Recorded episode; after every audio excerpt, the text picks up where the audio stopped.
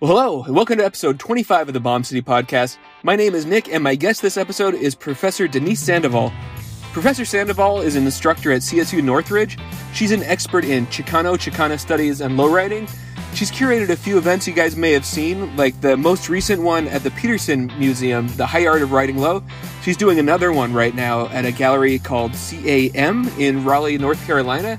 It's called uh, Viva Viclas, so it covers lowriding and motorcycles. Really interesting stuff. I think it's fascinating that there are still some open questions in car culture and automotive history, particularly when it comes to lowriding. Now, in my humble opinion, I think that's because the origins of lowriding were never really documented in any meaningful way. So, looking back from 2020 and trying to figure out how everything got started is very complicated. These are very complicated topics to begin with. So, I was absolutely thrilled to get to talk with an expert on this. I hope you guys enjoyed the interview. There's a lot of information in here. I think it is very cool. So thank you guys so much for listening. And thank you so much to Professor Sandoval for giving us your time. I, I had a really great time recording this. We're going to jump into this immediately talking about one of my favorite subjects the origins of lowriding.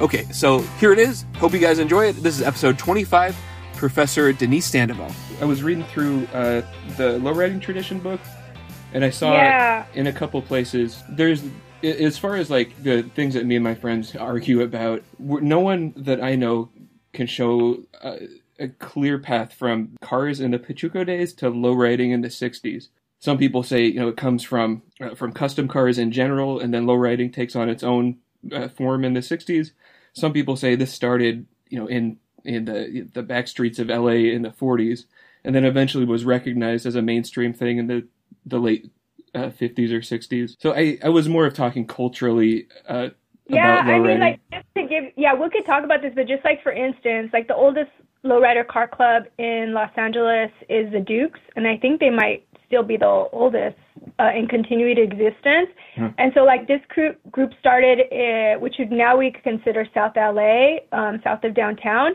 And they grew up in the area of the Pachucos of the famous Sleepy Lagoon case of 1942.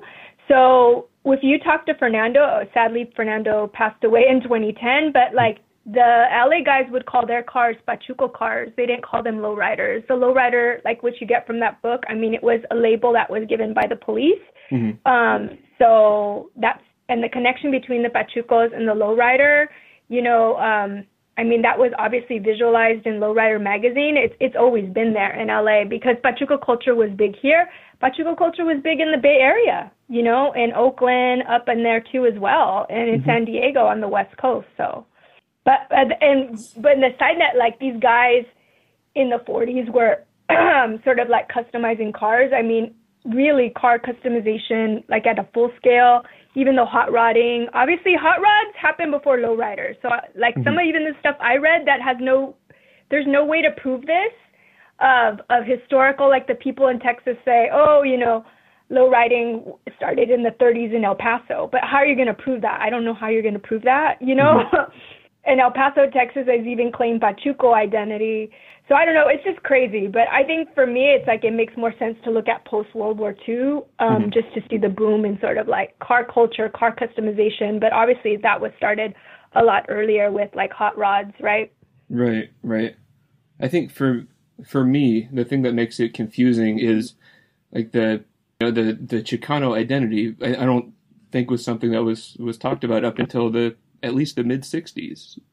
Uh, well, is that about right? Well, that but that's what I just said. Is that's why the lowriders call their car Pachuco cars.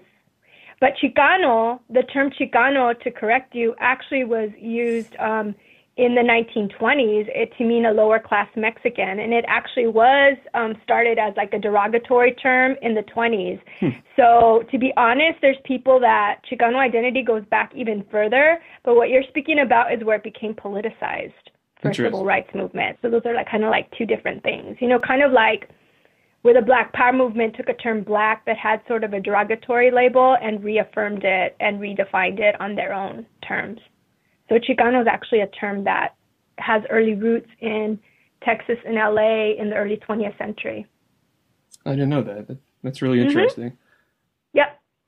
So yeah, it, another thing that I that I struggle with is the language of this uh, you know, this part of the world in general. It's so confusing to me. Um, Like, what do you mean? Like, I, I think there are people who would assume that if someone was working on a car and they were coming from a from a predominantly Mexican neighborhood in the 40s, that just that mm-hmm. cultural grounding of the of where the car was being built uh, would lend it more towards uh, towards being a lowrider than being a, a, custom. I don't know that I agree with that, but that's an argument that I've heard. So look, if you go, if you know your LA history of car customization, is Chicanos, Mexicans, blacks, they were hot rod hot rodders too. So like we weren't just like lowriders, like they were into car custom. They, I mean, the guy that dropped put the first hydraulic system, Ron Aguirre, out in mm-hmm. San in San Bernardino, Chicano he was like into those kind of extreme car customs back in the day. So I think it's I think it's like sort of reassessing of like what you think the popular perception is now. But if you go back to the history, like Chicanos were hot rodding in the dry lake beds out in like the San Bernardino area in like the 30s and 40s and 50s, you know. So um, and there were there were hot rodders that were black and Chicanos in LA. So I would imagine that that also existed in other parts of urban areas that were Black and, and Mexican American. Yeah, yeah, that that makes a lot of sense. And I maybe the thing that I'm missing is just the the political uh, you know definition of of what it means to be Chicano. Yeah, so at that case, you need to take a course because I can't really define it like yeah. literally, and it's not an easy it's not an easy question. I would totally suggest take a class on Chicano history at the local up there in the Bay Area. You have tons of community colleges that you could take courses in to learn. So you have to do reading, you know. sure. So what I can do now, and I teach history, so things are not easy answers for me. Yeah, for sure. So. Yeah, yeah, yeah. So I think history history is complicated as it should be, and I think like it's important to sort of like unpack like even like the questions that you asked me that are based on not historical evidence you know what i mean like mm-hmm. of of reality so um but you wouldn't know that because there's no books on chicano hot rodders you know right. nobody's writing about it but you get a good taste of it of like how it exists in the present with the whole sort of latino rockabilly you know, rat rod scene, that's like a mix of low riding and hot rod, you know? Mm-hmm. I don't know if you have that up there. Oh yeah, yeah. There's there's a big yeah yeah uh, okay. scene here. Yeah, so they're not low riders. You know, I would say they're more like hot rod, but they do even use Pachuco culture. You know, and Cholo culture and some of the aspects of low riding, but the style is completely different. And nowhere those low riders. So where did uh where did you start connecting with the with low riding and with the, the Chicano culture uh, in general? Well, I'm Chicano, and my and my family uh, comes from East Los Angeles, right? So actually, like I live right off of Whittier Boulevard now, which is the was the head of you know low riding and cruising in the 50s and 60s and 70s, and even in parts of the 80s and even to today. Um, yeah, so it's really it's in my family roots. I mean, low riding was something that was always in my environment. Um, I grew up in La Puente, which is about 20 minutes from East LA. Low riders were there too as well. So um, it was always something that was part of my neighborhood. But my family did not own cars, and they weren't into low riding. When did you uh, when did you decide to to pursue this uh, academically? Well, I think it all started when I was I actually graduated from UC Berkeley, did my undergrad there, and um, that's where I saw my first old issues of Lowrider magazine. This was like mm, 94, 95.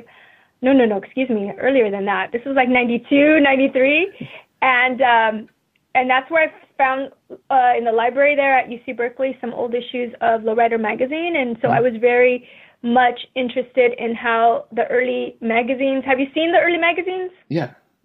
Okay, yeah, they're like kind of like these history, like community history books, right? Of like daily life, and it's so much more about like people, and there's like short stories, and you know all the letters to the editor I found fascinating, um, and so I, that kind of piqued my interest. But it was literally probably in '96 96, 97, um, when I was working on my PhD in cultural studies at Claremont, and I was taking a class on popular culture, and then they asked me, you know, you're going to have to write a paper on a, a cultural space. So I, I went to Tower Records back in the day when you could go to Tower Records to get inspiration. Mm-hmm. And I walked by the magazine rack and I saw Japanese lowrider magazine for the first time. So um, as I opened up Japanese lowrider magazine, I was like, "What the heck is this? It's like total Chicano culture in Japan, you know." Mm-hmm. So I kind of had the idea to do uh, write a paper for that class, and then you know, I'm so old that, you know, you actually had to go to the library to do research back then and I and I found no books, you know, I found a couple academic articles. So I sort of realized like, oh, this was an area that needed to be researched, but I didn't decide then that it would be the topic of my dissertation. Um, just because, like I said, even though it's my culture, it's where I come from, like I don't have any contacts, you know. Mm-hmm. Um, and then literally, I wrote that paper in like spring of '98, fall 97, 98, and then six months after that, the Petersen Automotive Museum was looking to have the first exhibit on lowrider um, culture and lowrider cars at the Petersen. and this was in 98. And um, I applied and I got the gig. So that was being a curator on that exhibit allowed me sort of an, an entree into the lowrider scene, and um, that's sort of how I got started officially. And then, yeah, I've just been full in it for over 20 years. Awesome. For that exhibit, is that the the arte estilo, uh, the lowriding tradition? Yeah, the arte en estilo. It opened up in 2000. Yes. Awesome. I got the book. I'm, I got it sitting in front of me. Um, I know it's a cool book, huh? It I really was so. Is. I mean, and it's crazy because that's the only catalog that Petersen has put out. Um, like the last two exhibits, they I don't know. It's a whole other discussion. But yeah, if it was a hot rod show, we would have got we would have got a catalog. I know that much. right. I got the the pamphlet for the the high art of riding low next to me. It's it's also very cool, but it's it's. Uh, I love it. I know. I I got really lucky because um, yeah, like they allowed me to like. I really wanted something that was more in depth in you know the gallery guide. Yeah. Um, for the for that because with that show it was more of an art show, right? So we were highlighting mm-hmm. how artists, particularly Chicano artists, how they sort of um, engage in defining and redefining um, lowrider culture through the car, right? The car mm-hmm. as object and subject. So, it, you know, meaning that there are going to be people coming into that space that do not have a history in Chicano art uh, or language and knowledge. And so it was important to sort of provide that for our viewers. But um, the one thing that I really respect about the Petersen with this last show is that we had a, a over the top Chicano art exhibit there in a very white space you know yeah, yeah and definitely. they and they didn't ask me they didn't ask me to tone down the language or to change anything to keep it authentic to the culture and also to the history of Chicano art in museums and then um you know I think we it was really important that the Petersen that they supported that and you know allowed that to happen that's awesome in fact that's that's one of the the main reasons why I was uh, so excited to to give you a call. That that exhibit was so cool. My wife and I made it down to go check it out. Uh, a friend of hers did a, a, painting of her car for the show, and uh, uh, which car was that? Was it Elrod's? Yeah, yeah, the, the, purple, the purple, car. Mm-hmm. Yeah, the the the Chevy. Yeah, right? yeah, fifty seven. That's my wife's car. Yeah. Cool. That's so awesome. I didn't know that. That's pretty awesome. I know Elrod's amazing. She's great. Yeah. I actually got a She's chance amazing. to interview her on this podcast too. Mhm. I know. I think her work is so amazing, and then also how, yeah, she's just also choosing sort of women as subject to as well, and and um, images of you know images of empowering images of women that I think is really important. And that was also important that we had like ten you know women artists in that show, um, and that ten ob- pieces of art by women artists, I should say. And I think that was really imp- important for me. That's that's cool. One of the the really impressive things about that show to me was just how like inclusive the uh, the exhibits were. You know, I I know I, would say a, a, okay amount about low riding as it comes to cars, mm-hmm. but not so much as it does to to culture. Uh, I, I'm coming to it from custom cars, and yeah, we've only you know I've only my my family had a, a business. We go vend at car shows, and we set up at a mm-hmm. It's like a street low show or something like here something like that yeah. down here or up here, and uh, it was nice, and the cars are fine and stuff. But there's this uh, this sort of like machismo, like tough guy hyper masculinity vibe, which is really off putting uh, for you know to to go out and uh, and find yourself in the in the middle of that. And the the Petersen thing didn't seem to have have any of that. In fact, in uh, I forget which one of the books it is now, but that someone wrote about that directly. I thought that was really cool that it wasn't just uh, uh, that a lot of people were seeing the same thing. Yeah, and it's funny because as a woman, I would say car culture in general is very macho. Mm-hmm. I read it completely different. So, um, yeah. So I think like in general, there's machismo in car culture or in hip hop or whatever. It's just sort of it's a dominant American. It's not specific to to low riding. Um, but there's a lot more women in the low riding scene now, and things are changing. You know, so I think it's like I don't know if it's machismo or it's just like our culture's obsession with sort of like hyper masculinity that exists at all levels from like music, athlete culture, um, car culture is also a part of it too as well. So. Cool. Sorry. Hello. Yeah. Sorry. Sorry. Cool. So, so we were talking about the the Petersen that was around 2000. This latest show was in 2018. Um, yeah, so there's been three shows at the Petersen. We had Arte Estilo in 2000, like January to like June of 2000, and then um, the High Art of uh, the High Art and Low was the latest one. That was from July of like 2017 to like September of 2018. But then the second one in between that was um, oh my God, La Vida Lowrider Cruising the City of Angels, and that was in uh, 2007. Oh, I remember seeing seeing stuff about that. Yeah, that that one yeah. looked really cool too. And you're doing uh, something now with with motorcycles. Is that correct?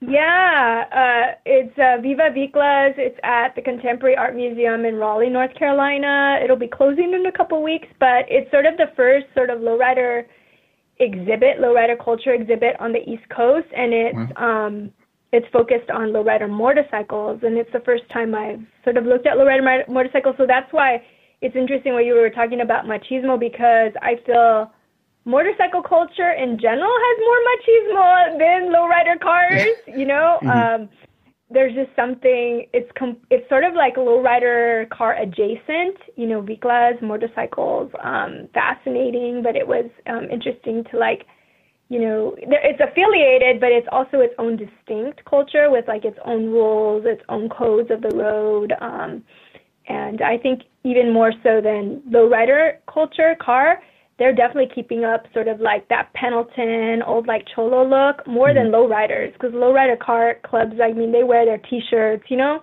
Mm-hmm. Um, they don't really keep up that aesthetic. So I found I found like the aesthetics of the Vicla culture really fascinating. Yeah, it's really interesting. I, one thing that I I didn't know when it started. Uh, Harley Davidson started making a motorcycle called the Lowrider, or at least yeah. a, a kind of the FX series in 1977. Yeah. Mhm. And they still like put put that out. Yeah.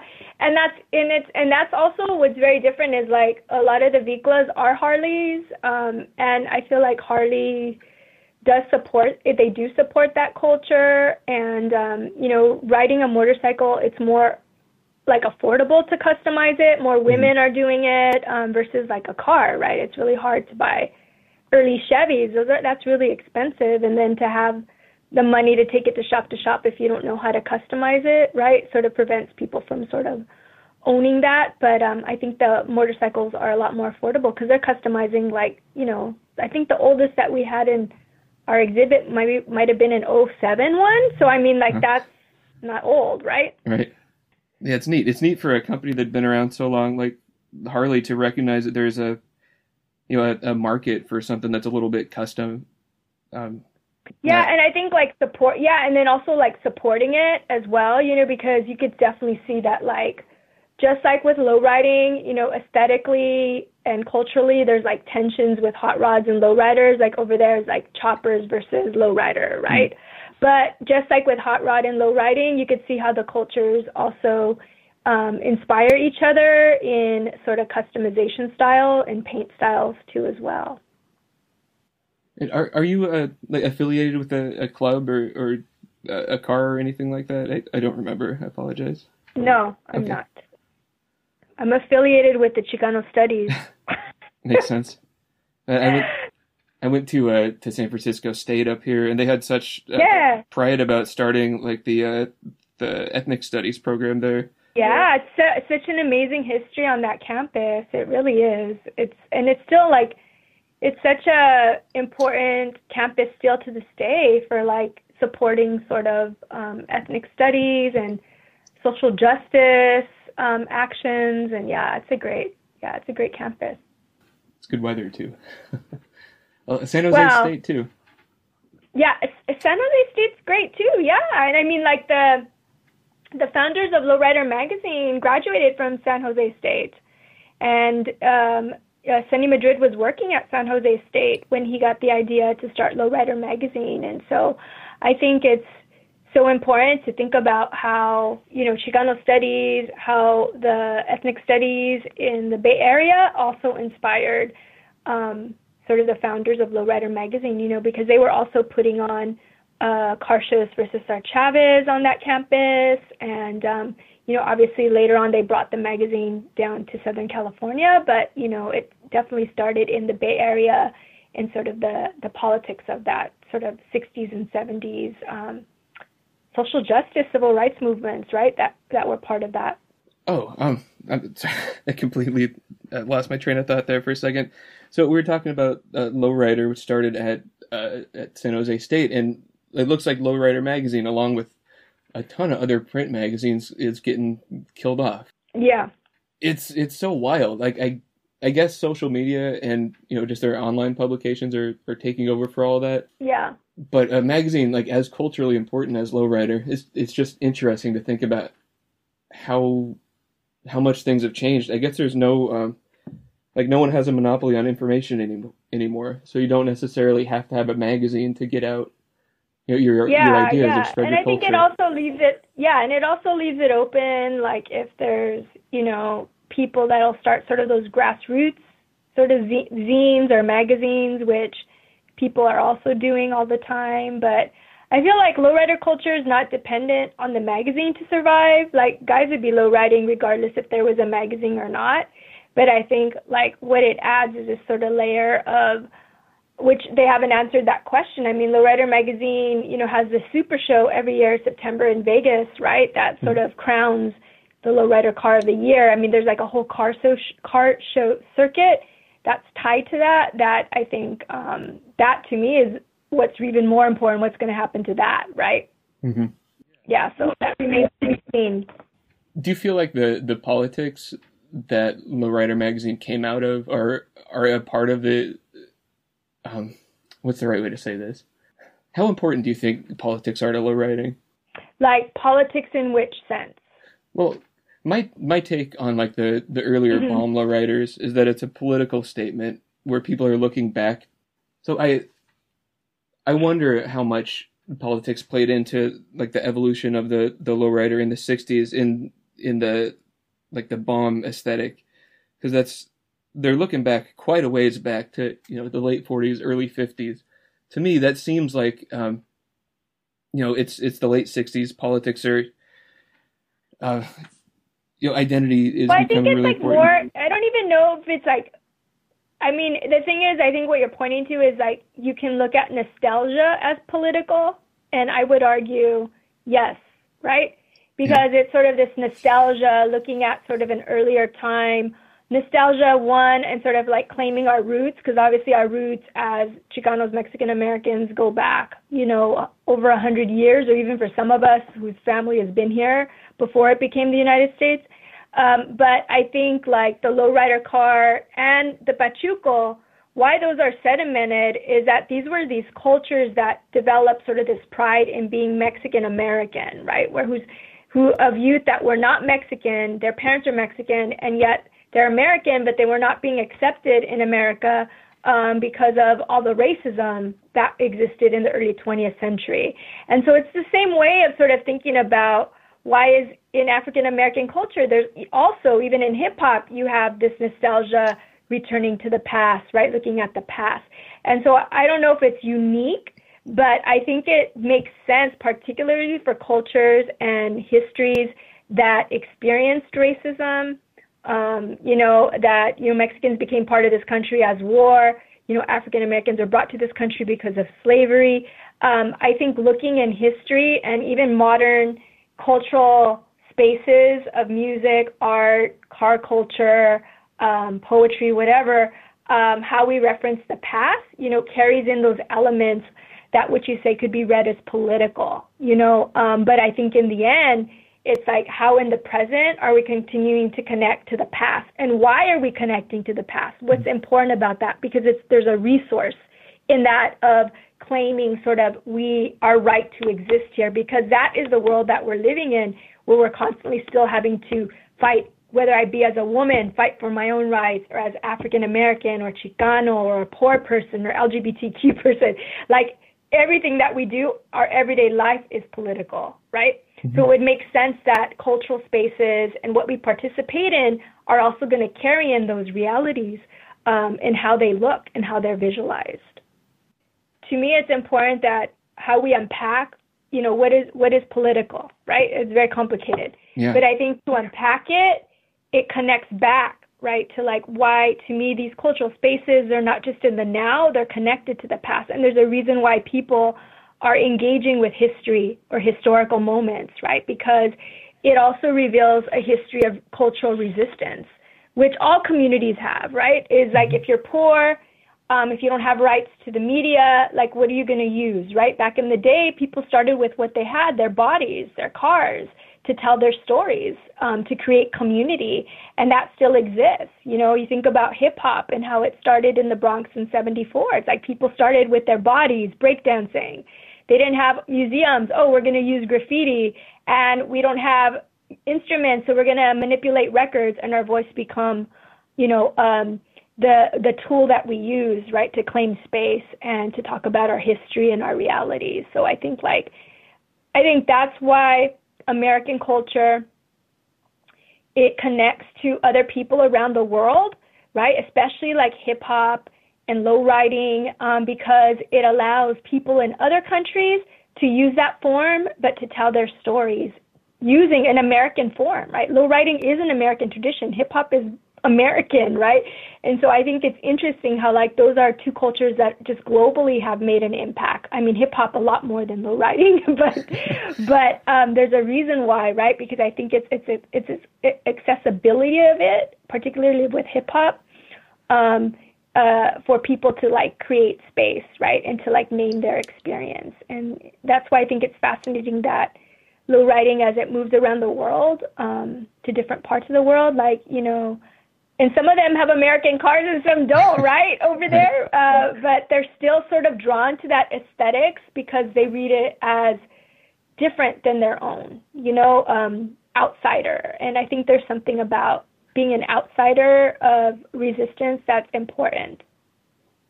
Oh yeah, God, I was watching a, a video of like a Soviet Lada dragging through a parking lot the other day. Um, I remember I took this really awesome class when I was in school on uh, Latino music, and mm-hmm. the this this idea, and I, I, apologize, the word is not coming, but it's the the word for how like uh, people would would map over like their Orisha to their Catholic saint, like the way they would find it, the way to make the old religion work under the the control of the new one. Uh, what in the world? oh, it? like uh, syncretism. Yes, yes. Yeah, syncretism. And yeah, that's mm-hmm. a huge part of, of Latino culture because in, in Latin music you've got the the tres raíces, right? There's Spain, Africa, and the indigenous people of the Americas, and it's there seems to me to be just something about this this blend of cultures that works. It, it's so flexible like, that that people can see that like people love Mexican food around the world because it's delicious and it, yeah, yeah, yeah it's a. But yet, people love in the U.S. They love their Mexican food, but they still want to build that fucking wall, right? So it's that contradiction.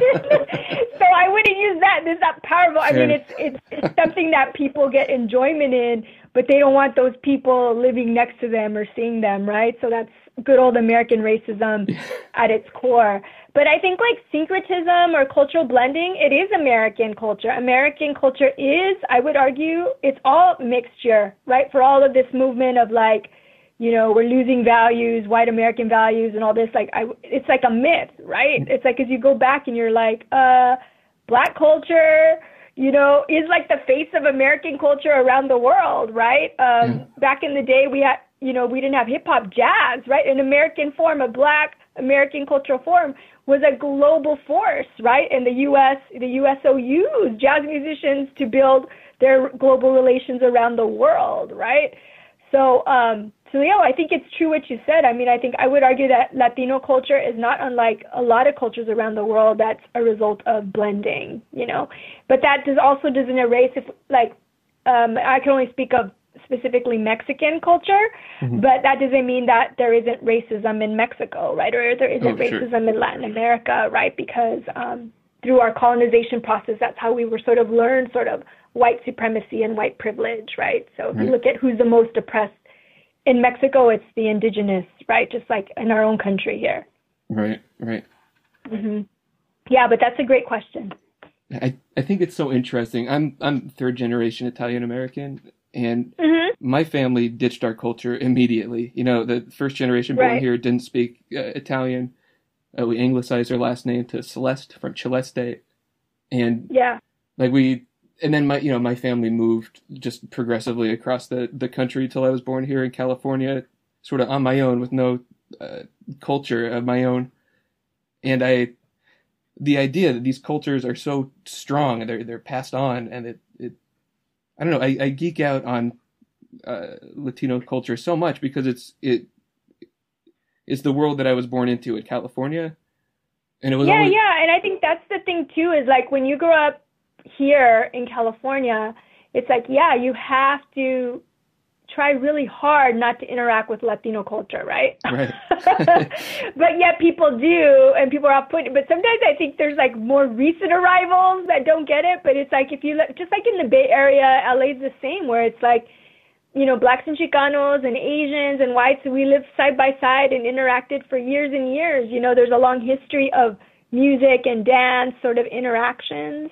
Um, so like I don't completely buy into this sort of myth that like people there's all this interethnic tensions, but um, but I think exactly what you said is like that's what makes California so great is that diversity allows you to interact with different cultures and take some of those cultures into your own identity, right? Right. Yeah, I, I, I can't speak to the experience outside of California or really outside the Bay Area, but the the community I'm a part of now is is very inclusive and it's so big and like it's uh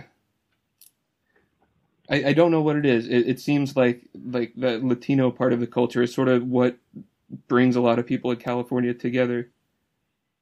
I don't know. Maybe maybe I'm yeah, and I think and it's interesting because like both Oakland and LA, right, are sort of dealing with gentrification and the impacts of that. You know, remains to be seen of how it's going to change, right? The cultural yeah. milieu of of these of our communities, you know, because like I also think of Oakland as a very black town. Mm-hmm. You know what I'm saying? Like uh more so than than LA.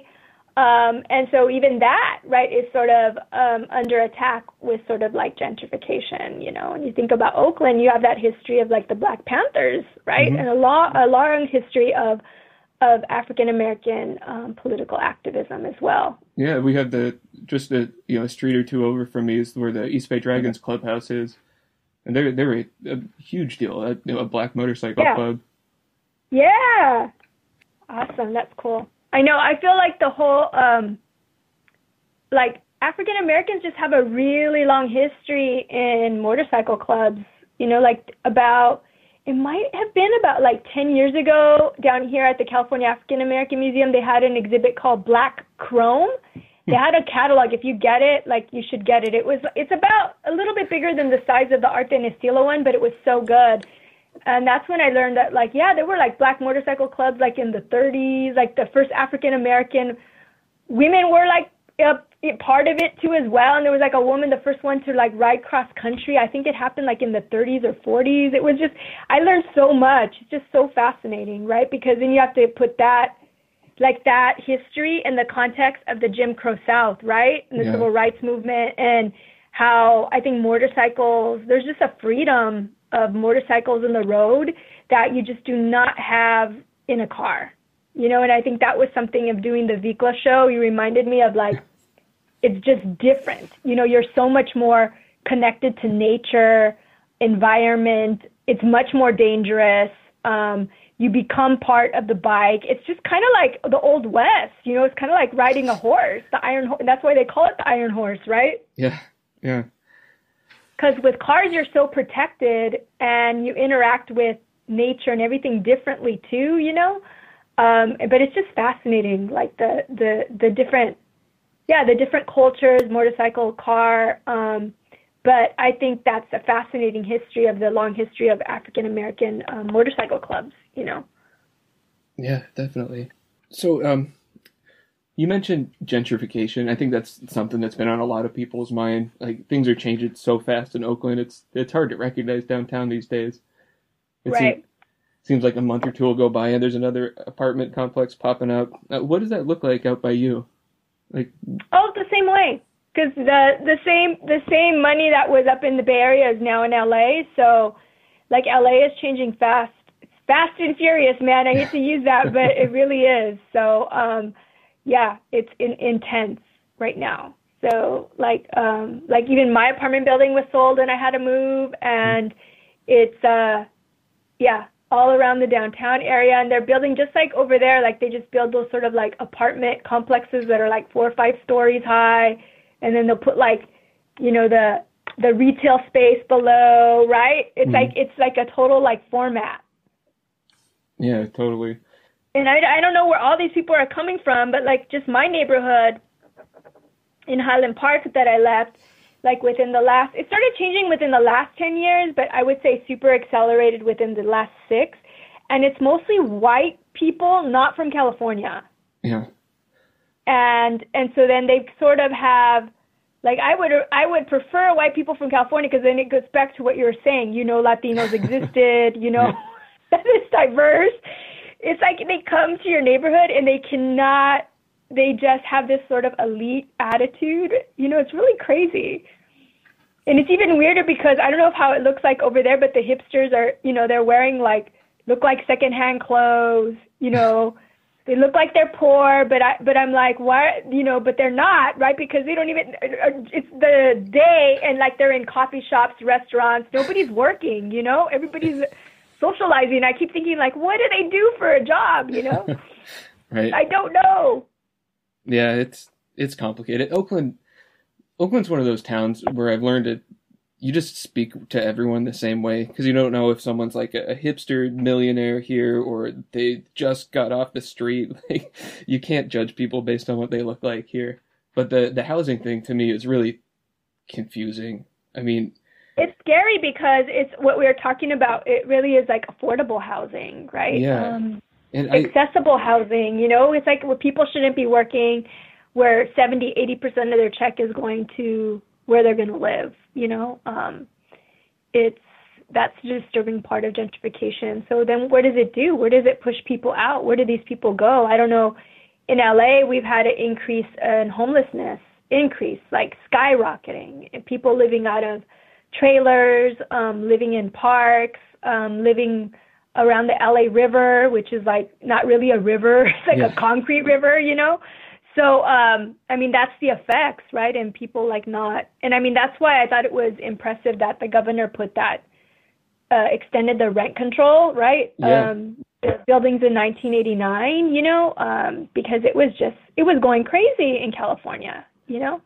Yeah, I, I was, I was really surprised. I don't want to go uh, too political, but this is local politics, so it's all right. Because Newsom, uh, when he lived, when he was mayor of San Francisco, he moved to uh, the Haight, and he, he immediately passed the sit lie law, and the city uh, said no. He went around them and took it to a vote and got it passed. And so, like since then, I've had this like, ah, Newsom, really, like, and I I'd held that against him for a really long time. Yeah. But I'll, I'll be damned if he's not doing the right thing with housing so far. I mean, yeah, so far. I mean, it's not like he's perfect, like with every right. politician, right? It's like he's good on this, bad on that. But yeah, I mean, I was surprised that that that happened, you know. And so, like, I moved. I could have stayed in my apartment, but I was like, I'm moving because I'm like these assholes that own the apartment, like they're your landlords. Like, mm-hmm. I don't trust them, right? But there were so many. At least I had the luxury to move, but there were so many Latino families in my building that like couldn't, you know. Um, so I'm I'm happy for them. Like that. I hope that this law will help them, but we'll see. But I think in general, you know, um, I mean, to sort of get back to sort of like car culture, I think like it sort of impacts, you know, I think to have cars and to customize cars takes money, right? So I think Mhm. it, the connection to gentrification is is like if people are spending their money on housing, right, or just cost of living, like how do you have money to like customize, right, or be part of like car culture? So, um, I mean, that remains to be seen, right? Yeah, yeah, for sure. I mean, hell, a big part of the reason we ended up buying in the neighborhood we did here so we could have a garage.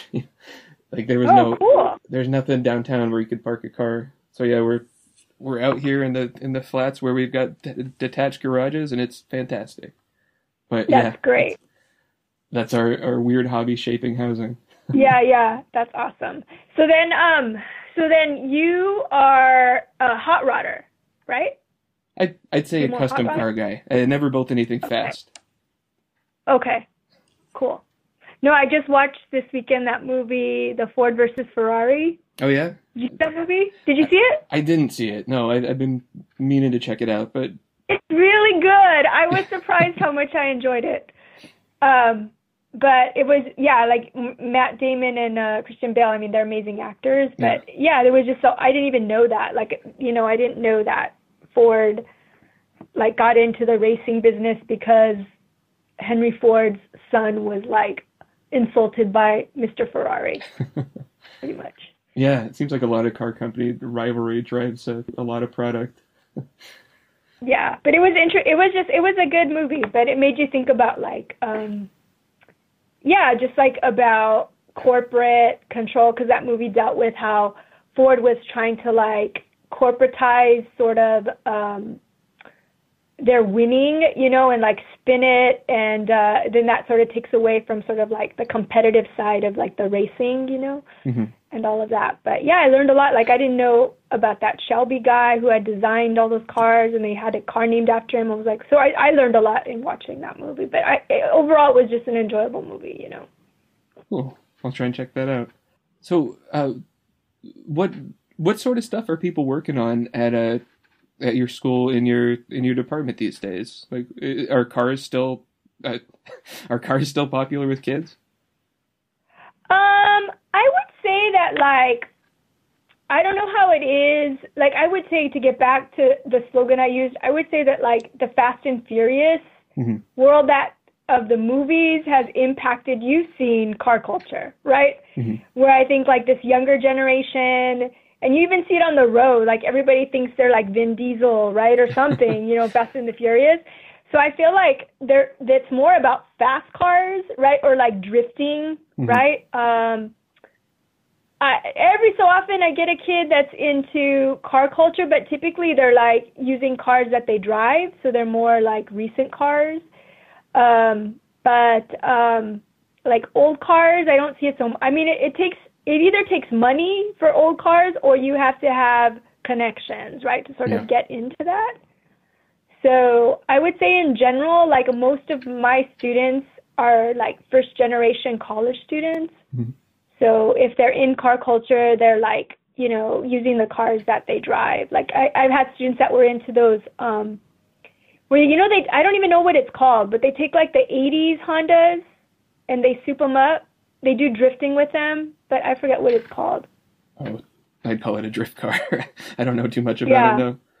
No, but they like you. They like like '80s Hondas, like '80s, early '90s, because they're like easy, easier to like make the modifications on. Hmm, I think it's sense. before like the Honda started putting like computers and stuff on their cars, right? Huh. Um, but yeah, I, I've seen that. But in general, I would say like I see more skateboarders than I see like students in car culture. Yeah, Skateboarding big down here. yeah, it was big at my school too, but it was just a spread out campus. yeah. It's cool. One one really neat thing about going to a state school, I know they're like not everyone appreciates them as much as they should, but I went to almost exclusively first gen or I went to school with almost exclusively first generation immigrants. So Yeah. the, the amount of, of culture that you get exposed to, like my my partner on my senior project uh, immigrated from Cambodia. Like his family uh, Mhm. fled Pol Pot. Yeah. it the state schools are awesome. If anyone's looking for culture, that's that's a great place to find it. Yeah, I mean they're very they're very diverse. Exactly, they're very diverse, and I feel like the state schools right now, we are the the campuses for working class students, and that's why it's disturbing to me to see what's happening at the CSU of the move towards privatization and mm. getting money from the outside, and they're wanting to raise admission standards to like on some campuses to 3.0. So you're thinking wow. like, okay, who are the students that we're going to pull from? You know, and even if a student doesn't have a 3.0, doesn't mean they can't make it here, right? right? So it's becoming like they're trying to follow the model of what the UC did in the UC system did in the late 90s and early 21st century that changed the demographics. And so it's disturbing and we're fighting it, you know, um, because they're making, like, for instance, Cal State LA, uh, they're limiting where we can even uh, draw students from. So, like, there's certain uh, neighborhoods in LA that we can't uh, accept students from, or they, or uh, it's just crazy. So, everything that you said, that like what we valued, like that's what I feel is under attack, you know, in the next 10 years. Mm, and it's already started, is what I'm saying. Yeah, that's. So it's like that question: is our is our campuses are they going to remain to be diverse? For me, it's like it's just also a class thing, right? It's like working class students can afford to come to the CSU and still even work, right? A lot of my students right. they work um, full time, part time, and go to school. Um, yeah, I did three jobs at mine. and that's going to change, right? If yeah. they put in these sort of admi- different admission requirements, or even just on a basic level just raise tuition, right? It, it also um, cuts off the chances for students to attend, you know, or they, because like California, their whole move is like, oh, they should go to the community colleges, but California doesn't fund our community colleges. They're not building more community colleges, so there's going to be people that are pushed out of community colleges because there isn't space, right? Yeah. It's going to take you 10, 10, 15 years to get out of the community college. Yeah. Yeah, God, I I was in community college for eight years before I transferred.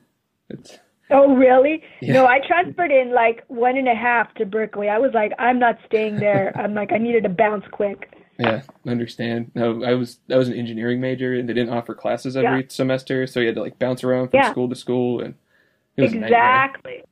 Yeah, it is. It, it's like a institutional barrier, right, right. to uh, to getting through in a timely manner for sure. Yeah, definitely.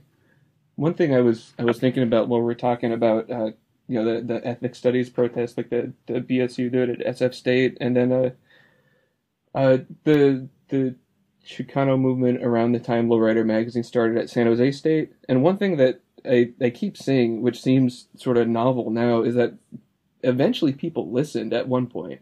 And I don't see that now. I don't see I don't see student protests paying off in any mean, meaningful way, and it's incredibly disappointing.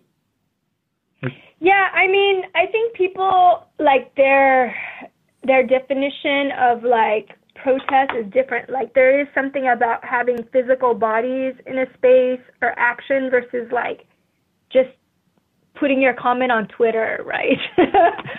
or creating memes on Instagram. So I think like that is definitely something that like I always tell my students that, you know, they always tell you that knowledge is power, but I argue that the real power is what you do with that knowledge mm. and that you have we have to be like, you know, active agents for social change and social justice and it's action, you know, it's not and if a previous generation put their bodies on the line to create access for us here at the CSU, like we have to continue that tradition, you know, because the students it, 50 years ago were thinking about this generation students, right?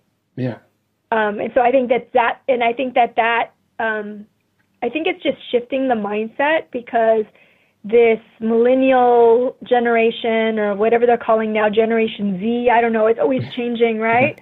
um, I think that seeing themselves as part of this larger collective action, like sh- shifting it, you know, and and and it it's happening. You know, I I I'm very I for all the like attacks I think on millennials, I'm very hopeful because I feel that they're very creative. I see my students; they're very creative and very artsy and um, critical thinkers. Um, so I'm hopeful.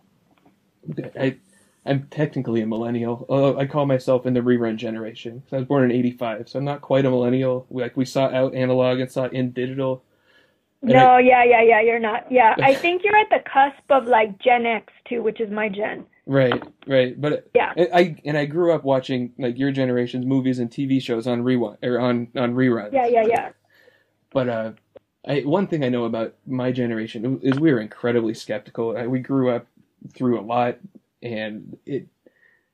I don't know that people are looking to build a better country 20 years down the road that come from my generation. A lot of us just see things as pretty doomed. And I don't think, as a whole, we're as uh, inactive as the stereotype of Gen X, but we're pretty bad. like we could be doing a lot better.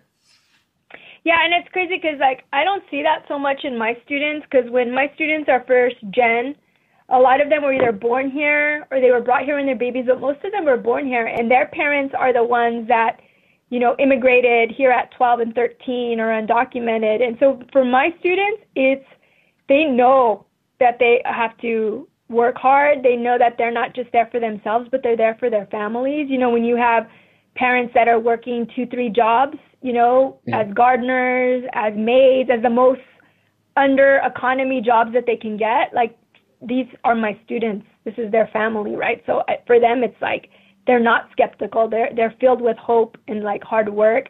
So uh, I feel lucky. that's, that's a refreshingly optimistic way to look at that. Yeah.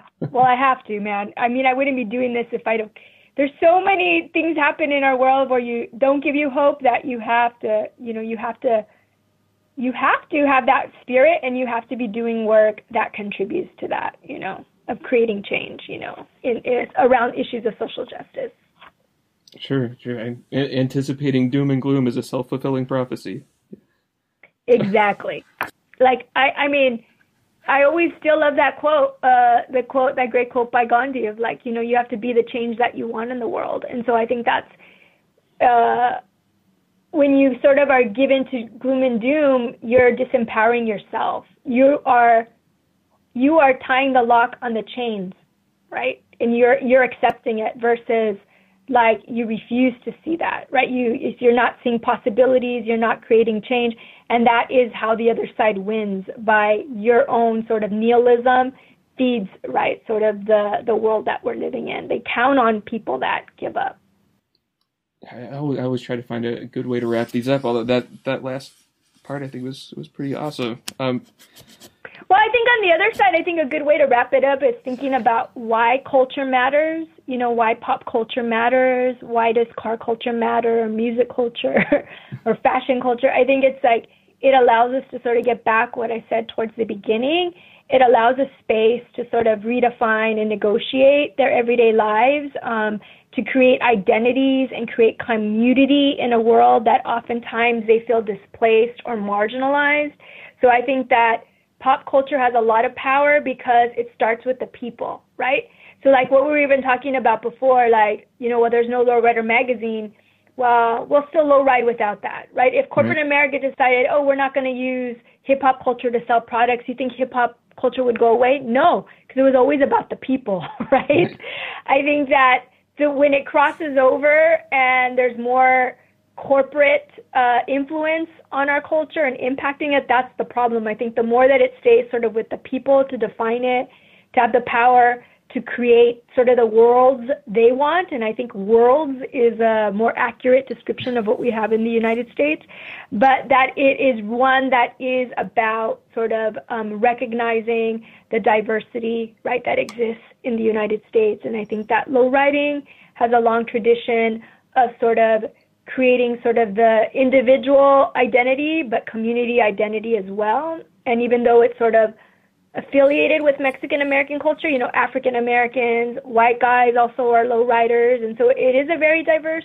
um, culture because it's the love of cars that brings people together, and I think that that there's power in that as well, right? Is that people through their love of cars, they're able to learn about each other, learn about their different cultures, take on some of new cultures into their identity, and um, and so I see it. Uh, that is then radical politics, right, of popular culture. Awesome. Well, there, that that's perfect. That's why you're the, the professor of this. Thank you so much. This was a lot of no, fun. No, thank you. Yes. Um, good luck. Let me know how it goes cutting and pasting everything together. okay, for sure. So, All right. Well, was great talking with you. Um, and uh, keep in touch, okay? All right, that's it. That is episode 25. Thank you guys for listening, and thank you so much to Professor Sandoval for your time. Uh, what a special episode! I was so excited to get this one out there. Um, I'm you know, like I mentioned in the podcast, I'm a real big history geek, and the the fact that there's this open question in custom cars is just mind blowing to me. You know, like to to think that in 2020, in this time where we have instant access to information, I could go on, you know, a, a car builder's Instagram and figure out what they're building today. That we have this chunk of automotive history, like really from you know the 1930s till the 1960s or, or 70s even that was never really documented uh, in the first place. Like the early lowriders, the early, uh, you know, the, the Pachuco cars of the 40s. It's so fascinating to me. And it was a really unique opportunity to, uh, to speak with someone on this episode that really knows what they're talking about. I have so much respect for academia. You know, the uh, college professors have to work so hard to prove a point. You know, they have to do uh, actual and new research. They have to defend topics uh, to other experts so, uh, Professor Sandoval's opinions uh, really uh, carry a lot of weight with me, and I have so much respect for her profession. So, what a cool opportunity! What a cool chance for all of us get to, you know, to, to get taken to class for an hour and hear um, an expert's opinion on some of these topics. So that's it. That's all I got. Thank you guys so much for listening, and we'll catch you next time.